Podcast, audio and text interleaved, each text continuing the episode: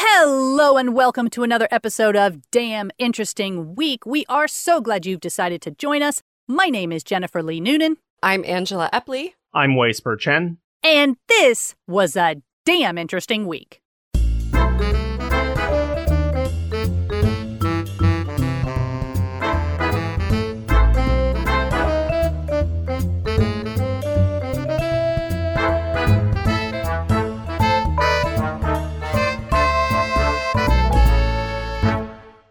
So let's get started with our first link. First, link. All right, we're going to open on a good note here. The Guardian has this lovely article about these Queensland graziers who unearthed a 100 million year old plesiosaur remains likened to the Rosetta Stone for its potential to unlock the discovery of several new species of prehistoric giants. Wow. Yeah, this is kind of a big deal. And I did have to look up grazier or grazier because I didn't know what that was, but it's basically flock keepers, right? People who tend to sheep or cattle. Oh, to- like grazing animals. Exactly. Yeah. And it's a group of women in Australia who are also amateur fossil hunters. They've named themselves the Rock Chicks, which is highly adorable. They uncovered the fossilized remains of the long necked plesiosaur known as an elasmosaur hmm. while searching her western Queensland cattle station in August. And this is the first time that an elasmosaur skull has been found connected to its body in Australia. And okay, why is this such a big deal? Well, the trio had already found another plesiosaur among other significant fossil finds in the weeks leading up to the moment when Cassandra Prince saw a head looking up at her from the dry earth. And this kind of fossil, which has been kept under wraps until now, is globally rare, according to Dr. Espen Knutsen, the senior curator of paleontology at the Queensland Museum. So it turns out that Prince was in regular contact with Knutsen at the time of her discovery, and she was sending him pictures of her and her sister Cynthia and her cousin Sally's other finds. But the minute she sent this one, the paleontologist knew it was special because the museum already has the skull of an elasmosaur in its collection, along with several other bodies. But a skull connected to its body, mm, it's the chef's kiss of paleontology. and this largely has to do with the distinctive anatomy of elasmosaur. So they're marine reptiles. They probably grew to around eight meters in length, and they had teeny tiny little heads on top of these really long necks. According to Knutsen, quote, a lot of it is neck. At least half, if not two thirds of the entire body length of an elasmosaur is mostly neck. And when an elasmosaur died, its decomposing body would swell with gas that would make it rise to the surface, where it would then float at the mercy of tides and scavengers. So we're basically talking about a meters long gap between body and head. Means these body parts would rarely sink to the same spot once the gas dissipated. This particular elasmosaur had its skull, neck, and front half of the body all preserved together, but the back half of its body is missing. And when you look at the picture, they've got like the four rock chicks, they're like laying on the ground with it. You can see like the spinal column and like a little piece trailing out of it, almost like in Mortal Kombat when you got one of those fatalities. So they're thinking that this particular elasmosaur may have been bitten in half by the apex predator of its day, a 10 meter, 11 ton kronosaur. And this kind of puncture would have caused the rest of the elasmosaur corpse to sink instantly to the bottom of what was then an inland sea about 50 meters deep. So it's a theory for now, but they will tease it out over the coming years as they hope to unravel the story of this five to seven meter juvenile that they're calling the Little Prince in honor of the person who found it. I mean, I think it's always great when you find, when like a normal person finds a fossil. Not sure I would call a pair of sisters and their cousins who are professional herdsmen and amateur paleontologists as ordinary. Like, right. the minute their whole description came to mind, I was like, this is a book series waiting to happen. Yeah. Like, when is the Hulu show coming out? Well, and incidentally, I was a little bit miffed of like, what's the difference between a grazier and a shepherd? And I looked it up. Apparently, a shepherd doesn't necessarily own the animals they're tending to. A grazier is more like a rancher who definitely owns them and will be selling them. So Ah. it's richer than a shepherd, is what it boils down to, I think. yeah, so this is more of like an Indiana Jones Yeah. and the aunties than anything else. really. Next link. Next link. This article comes to us from Wired.com and it's titled Scammers Are Scamming Other Scammers Out of Millions of Dollars. Hooray! Yeah. yeah. so, cyber criminals using hacking forums to buy software exploits and stolen login details keep falling for cons and are getting ripped off thousands of dollars at a time, a new analysis has revealed. and hackers and cyber criminals often gather on specific forums and marketplaces to do business with each other. Matt Wixey, a researcher with Sophos XOps who studies the marketplaces, says scammers scamming scammers on criminal forums and marketplaces is much bigger than we originally thought it was. Wixey examined three of the most prominent cybercrime forums the Russian language forums Exploit and XSS, plus the English language Breach forums, which replaced Raid forums when it was seized by US law enforcement in April. While the sites operate in slightly different ways, they all have arbitration rooms where people who think they've been scammed or wronged by other criminals can complain. For instance, if someone purchases malware and it doesn't work, they may moan to the site's administrators. Oh my god. Who are you going to call? Yeah, the mods, I guess. the complaints sometimes lead to people getting their money back, but more often act as a warning for other users, Wixey says. In the past 12 months, the period the research covers, criminals on the forums have lost more than $2.5 million to other scammers, the analysis Ooh. says. Some people complain about losing as little as $2, while the median scams on each of the sites range from 200 to $600, according to the research which is being presented at the Black Hat Europe Security Conference. In one extreme incident on the Exploit forum, an account posted a lengthy complaint that they had provided someone with a Windows kernel exploit and they hadn't been paid the $130,000 they had agreed for it. a translated version of the complaint says at each stage he gave different excuses for delaying the payment. Arguably, the most organized scam stems from an investigation into the Genesis marketplace, which has been online since 2017 and sells hotel login details, cookies, and access to data from compromised systems. When researching Genesis, Sophos discovered a fake version of the website appearing high in Google search results. Wixey says this is a really bizarre case. It was a really basic WordPress template and it asked for money, whereas the real Genesis is invitation only. Huh. Armed with details from the fake Genesis website, including portions of the text and cryptocurrency addresses, the researchers discovered 20 websites that all appeared to be connected and run by the same group or individual. The researcher says the Bitcoin addresses the scam sites pay into have collectively received $132,000, although he is cautious to say the money may all have come from the false websites. Wixey says that criminals complaining about being scammed and trying to resolve their disputes through arbitration can be a potential rich source of intelligence for investigators. In one scamming complaint, a user shared a screenshot that showed someone's Telegram usernames, email addresses, Jabber chat names, plus Skype and Discord names. Going forward, the data could prove a useful tool for tracking down some of the criminals. Wixey says it's certainly a starting point. Yeah. Yeah, I mean, it kind of sounds like those idiots who call 911 to say my neighbor stole my meth. And you're like, Yeah. do you really want to report that? Like, I don't know. It feels like you're a scammer. You should just respect Yeah. the game if you got scammed and move on. Complaining about it just Yeah. feels whiny. Yeah. Next link. Next link. link. Okay, well, I don't know about you guys, but I have personally experienced the subject of this next article, which is called The Great Purpling. Huh. Oh, oh, are you okay?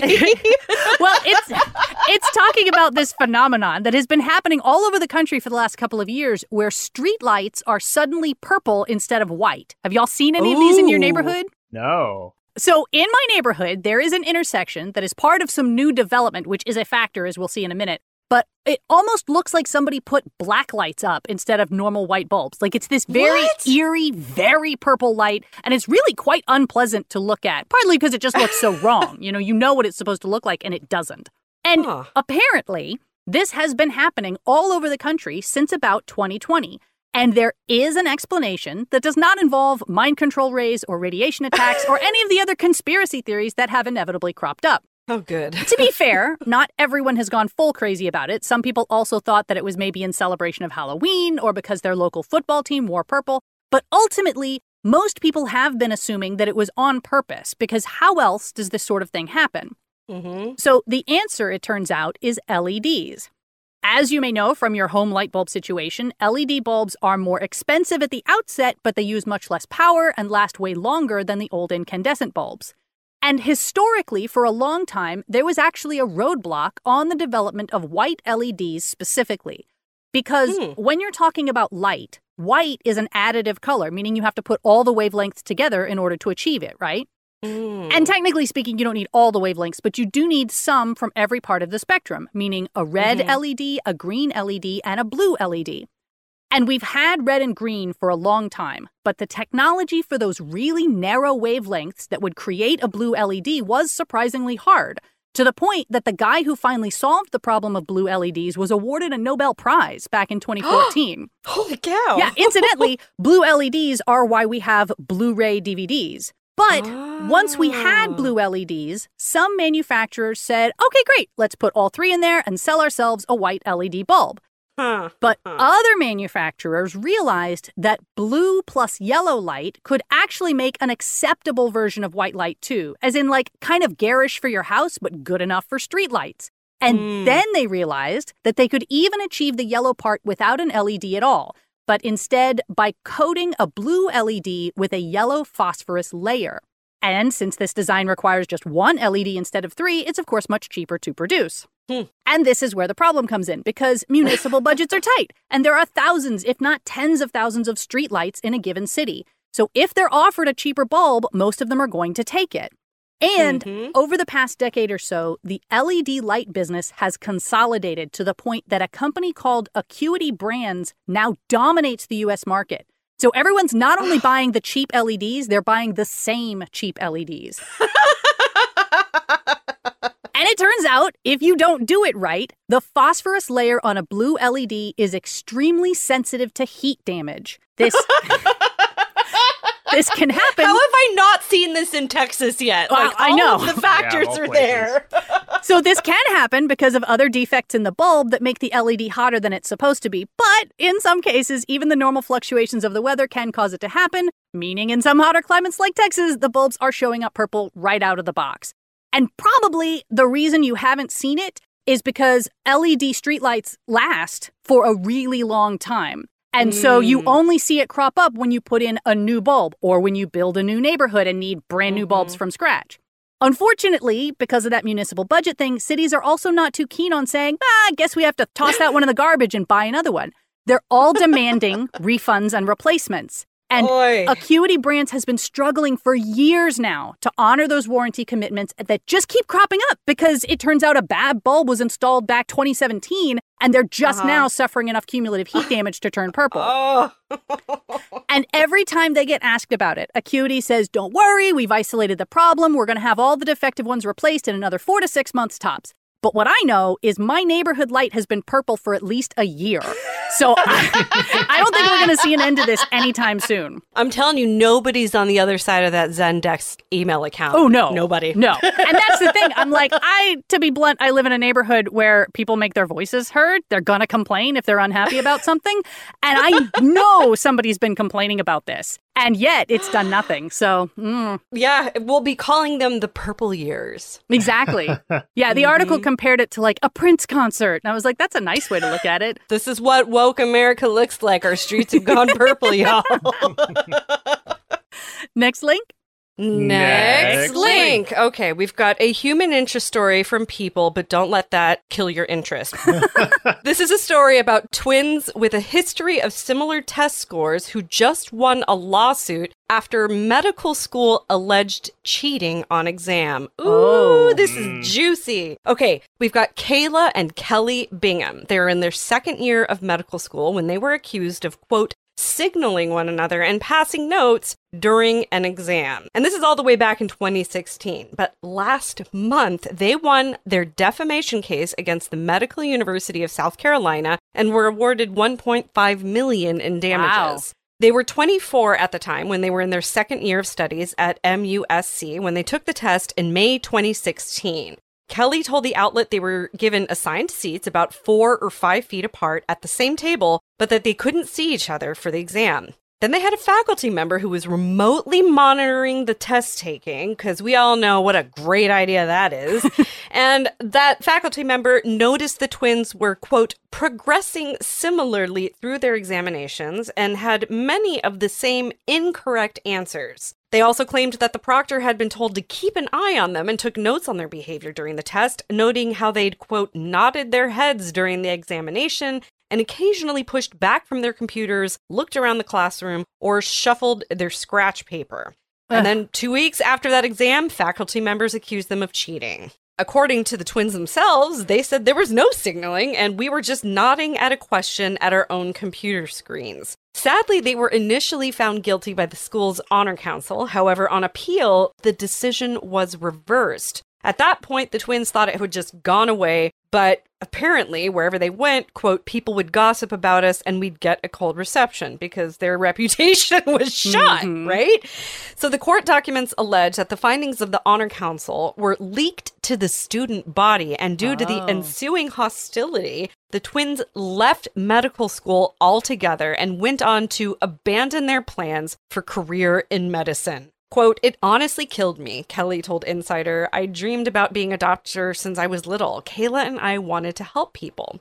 So they withdrew from the school in 2016. They filed the lawsuit in 2017. And during the trial, they had a behavioral genetics expert testify that twins are, quote, genetically predisposed to behave the same way, and that cheating complaints against twins are common. Now, that I can see. Uh-huh. this is according to Nancy Segal, who founded the Twin Studies Center at California State University, Fullerton. Quote, scientific research shows that identical twins have similarities that go far beyond their shared appearance. Sometimes due to similar cognitive processes and response times. Sometimes that can be, you know, due to typically being raised in the same environment. But Having similar test scores is a common occurrence among identical twins. They even had another professor who wrote a letter in their defense, and in the letter, the professor reportedly said that the twins had the exact same answers on an exam he supervised in 2012 and that they were sitting on opposite ends of the room at the time.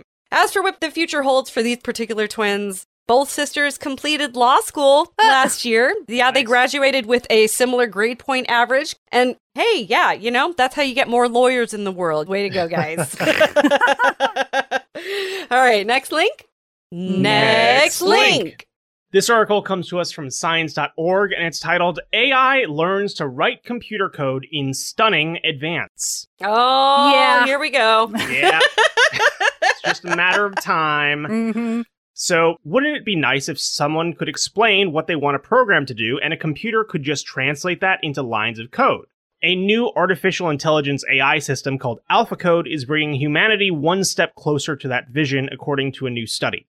The software can write code when prompted with an everyday description of what it's supposed to do, for instance, counting vowels in a string of text. When presented with a fresh problem, AlphaCode generates candidate code solutions in Python or C++ and filters out the bad ones. After training, AlphaCode solved about 34% of assigned problems. To further test its prowess, DeepMind entered AlphaCode into online coding competitions. In contests with at least 5,000 participants, the system outperformed 45.7% of programmers. Hmm. Wow. AI coding might have applications beyond winning competitions. It could do software grunt work, freeing up developers to work at a higher or more abstract level, or it could help non coders create simple programs. David Choi, another study author at DeepMind, imagines running the model in reverse, translating code into explanations of what it's doing, which could benefit programmers trying to understand others' code. For now, DeepMind wants to reduce the system's errors. Even if AlphaCode generates a functional program, it sometimes makes simple mistakes such as creating a variable and not using it. There are other problems. AlphaCode requires tens of billions of trillions of operations per problem, computing power that only the largest tech companies have. And the problems it solved from the online programming competitions were narrow and self contained. But real world programming often requires managing large code packages in multiple places, which requires a more holistic understanding of the software. The study also notes the long term risk of software that recursively improves itself. Some experts say such self improvement could lead to a super intelligent AI that takes over the world. Although that scenario may seem remote, researchers still want the field of AI coding to institute guardrails, built in checks, and balances. Even if this kind of technology becomes super successful, you would want to treat it the same way you treat a programmer within an organization. You never want an organization where a single programmer could bring the whole org down. Yeah. hmm And speaking as a programmer, I was I was not messing around with alpha code, but I was messing around with Chat GPT, and you can Mhm. actually just feed it code and ask it to explain it to you. And it can even recommend suggestions for how to improve your code. What? Yeah, it's crazy. Like I just decided to try it and I said, "Hey, GPT, ana- analyze this piece of code and let me know what you think." And it came with like a five bullet pointed list. And like not all of them were correct, but most of them were, and you can generate more of them, like an infinite amount basically. I mean, the way that they've already trained it has built in editing functions, it sounded like. Yeah, it's that iterative improvement that is essential for making anything, really. Like people imagine, you know, uh, when you make a sculpture, it's like, oh, you're just immediately doing the final lines. Whereas professional sculptors are like, no, you get like a blocky version of it 1st and then Mhm, you tighten mhm. it here, and then you have to redo Mhm. this bit. It's a process for almost anything. And the fact that the computers now know this. Yeah, and they can do it quickly and Well, and like it said, you don't ever want to leave it to one programmer or one AI. So you Nope. still need checks and balances. like that iterative process of getting multiple opinions and then filtering through to see the commonalities. yeah, human consciousness solved, right? or at least intelligence. I mean, there's an interesting thing here where ChatGPT and similar tools definitely seem to be able to replicate human problem solving, if Mhm. not, you know, imagination or consciousness, right? Because Mhm. like they can't just you need a prompt to get it to do anything because that's how it works. But I really do see that this could be applied in multiple ways where say you could feed an entire code base to it and say, "All right, make these changes," and then it generates a diff for you and you just validate those changes. Or do a security assessment. You know, that's a really hard thing to solve, but Yep. a computer could do that very quickly for you and it would make the world a lot better in general Mhm. and you know eventually you might have an ai just as like a browser extension or something like that I mean, before we began recording, we were talking about the video game we're playing, Persona Royal. But if I could have an AI cat buddy who is helping me get through life by pointing out when I'm about to make a terrible mistake or there's a good opportunity to take advantage of, take my data, whatever you need. Give Yeah, me yeah. my talking cat friend. I ain't scared. Bring it. That's fine. yeah maybe this is what truly enables the global panopticon uh, more than it already is where Yeah. everybody is just like this tool is so useful just put five cameras on me all the time and let it live my life exactly. I have outsourced my life. right. Yeah. As long as it's a cute cat, it doesn't matter. yeah cat might have five eyes it's no big deal yeah. next link Next link. All right. This next article is from the BBC and it's called Revolutionary Therapy Clears Girls Incurable Cancer. Ooh. Yeah, so it's a super feel good one. The girl in question is Alyssa, a 13 year old from Leicester in the UK, who was diagnosed with T cell acute lymphoblastic leukemia in May of 2021. Like all leukemias, it's an especially hard cancer to treat because it is a cancer of the blood, which means it's everywhere. And T cells in particular are part of your immune system, which means treating it is going to leave you even more vulnerable to infection than most cancer treatments. And if you do beat the cancer, you will then need a bone marrow transplant in order to grow a new immune system. Oof. And even though Alyssa did all that, she had the intense chemotherapy, she had a bone marrow transplant, when it was all said and done, she still had cancer. So, this is unfortunately usually the point where doctors say, I'm sorry, the best we can do is make you comfortable. But Mhm. instead, the doctors at Great Ormond Street Hospital in London offered her the chance to try an experimental treatment that had never been tested on a human before. It's called base editing, and it's a method of genetic modification that was only invented six years ago. Basically, gene manipulation up to this point has involved either high level changes like switching an entire gene on or off, or splicing out segments of bad DNA and replacing them with segments of good DNA, like CRISPR, right? Mhm. But with base editing, you're introducing something called a deaminase enzyme that can simply change the individual DNA bases in place without breaking the DNA backbone. And the key here is that they didn't actually want to modify Alyssa's cells. Instead, using base editing, they were able to create a special T cell of their own design that was able to go into Alyssa's body and attack the cancerous T cells for them. Whoa. This process actually involved four different genetic modifications to the healthy donor T cells. First, they had to disable the T cell's natural receptors, which are designed to attack any kind of unhealthy cell in the body and might have therefore attacked Alyssa's normal tissue. Then they removed its vulnerability to chemotherapy drugs, so she could take chemotherapy at the same time and it would not kill these new cells. Next, they removed a particular marker called CD7, which is on all T cells. And finally, they gave it a new attack receptor that looked for CD7 so that it would be on the hunt for any T cell that wasn't one of these modified T cells with the CD7 removed. So Alyssa's mom, Kiona, said that when the doctors explained the idea, her only thought was, You can do that? of course. they also explained that it had never been done before, and the choice to try it or not was Alyssa's. She said yes, so they injected her with millions of these modified T cells in May of 2022, and one month later, she was in full remission. Wow. They then gave her another bone marrow transplant, and as of now, seven months after the treatment, her cancer has not returned. Oh, and so amazing. I know, it's fantastic. And while Alyssa was the first, there are already nine other people with her specific type of leukemia that are in the process of receiving this therapy. And so far, their results are also looking really promising. What's wow. more, because base editing is just a process by which you can modify pretty much anything, it can also be applied to countless other diseases and situations. Mm-hmm. Sickle cell anemia, for example, is a disease caused by exactly one base mutation. And there are already trials of base editing underway for sickle cell patients, as well as some trials for people with genetically high cholesterol and another blood disorder called beta thalassemia. So it seems like they're really focusing on blood for right now, mm-hmm. but you can imagine it's going to go anywhere. I mean, there's so much yeah. you can do with this. As for Alyssa, she's busy looking forward to Christmas, being a bridesmaid at her aunt's wedding, going back to school, and quote, just doing normal people stuff. So normal people stuff. Yeah. Aww. There you go. I brought you a Christmas miracle. You're welcome. Thank you, science. Next link.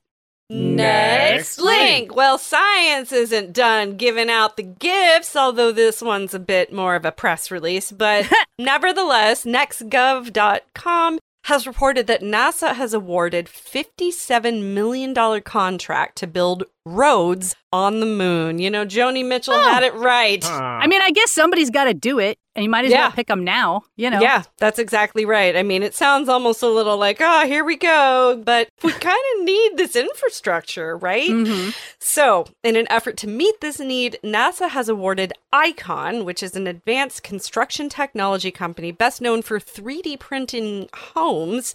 Hmm. They just got a $57.2 million contract to develop construction technology technologies to build infrastructure on the moon, including landing pads, habitats, and roads. So it's a little bit more than roads. the contract right, goes right. through 2028. This contract is under phase three of NASA's Small Business Innovation Research Program. So, what they're going to do is they'll use a lunar gravity simulation flight to bring its technology into space the company will also utilize samples of lunar regolith, a layer of debris covering the moon's surface, to examine the behavior in simulated lunar gravity. This is going to help inform how they actually approach construction. ICON noted that the technology will help establish the critical infrastructure necessary for sustainable lunar economy, including eventually longer term lunar habitation. Very PR speak. Mm-hmm. To change the space exploration paradigm from there and back again to there to stay. Oh, I can just hear the marketing execs who earned their bonuses this year patting themselves on the back. Oh, boy, howdy. We're going to need robust, resilient, and broadly capable systems that can use the local resources of the moon and other planetary bodies.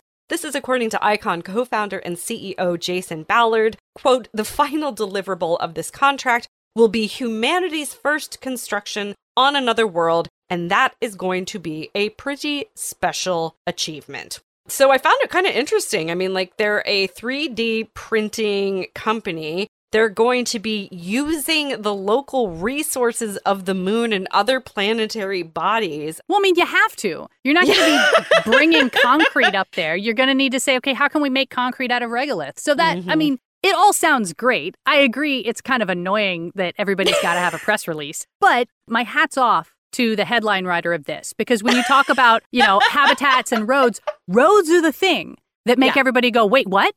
That's Yeah. like a suburb. That's not, Yeah. oh, there's a capsule with a couple of astronauts inside it. That's Yeah. a thing we've never envisioned. So, yeah, picking out roads as the thing is absolutely the way to get people to look twice and be excited about this. Yeah, roads mean this is being used on a regular basis. If it's just like a landing or a launch pad or just a little satellite station on the moon, then the idea is it's there when you need it. But the streets, the mm-hmm. roads are like, we're here for a while, which is just mind blowing to think about.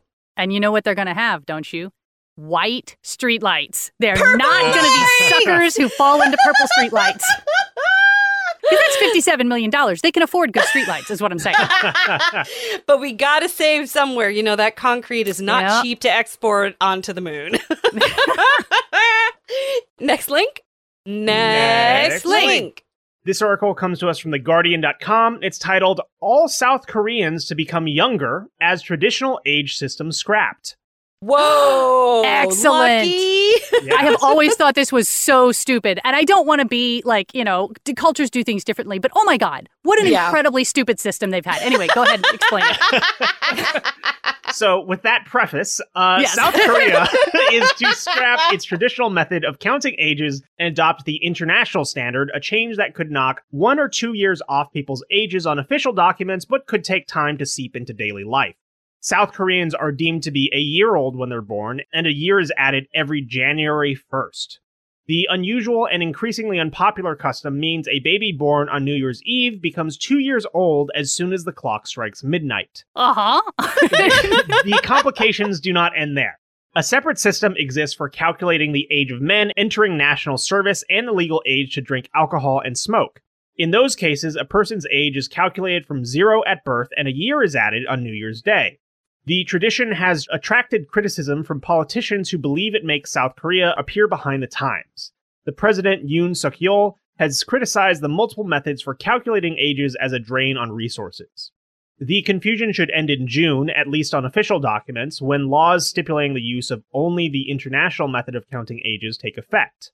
Yu Sangbum of the ruling People Power Party told Parliament the revision is aimed at reducing unnecessary socioeconomic costs because legal and social disputes as well as confusion persist due to the different ways of calculating age. hmm Jiang Da-yoon, a 29-year-old office worker, said she welcomed the change since she always had to think twice when asked her age when overseas. she said, I remember foreigners looking at me with puzzlement because it took me so long to come back with an answer.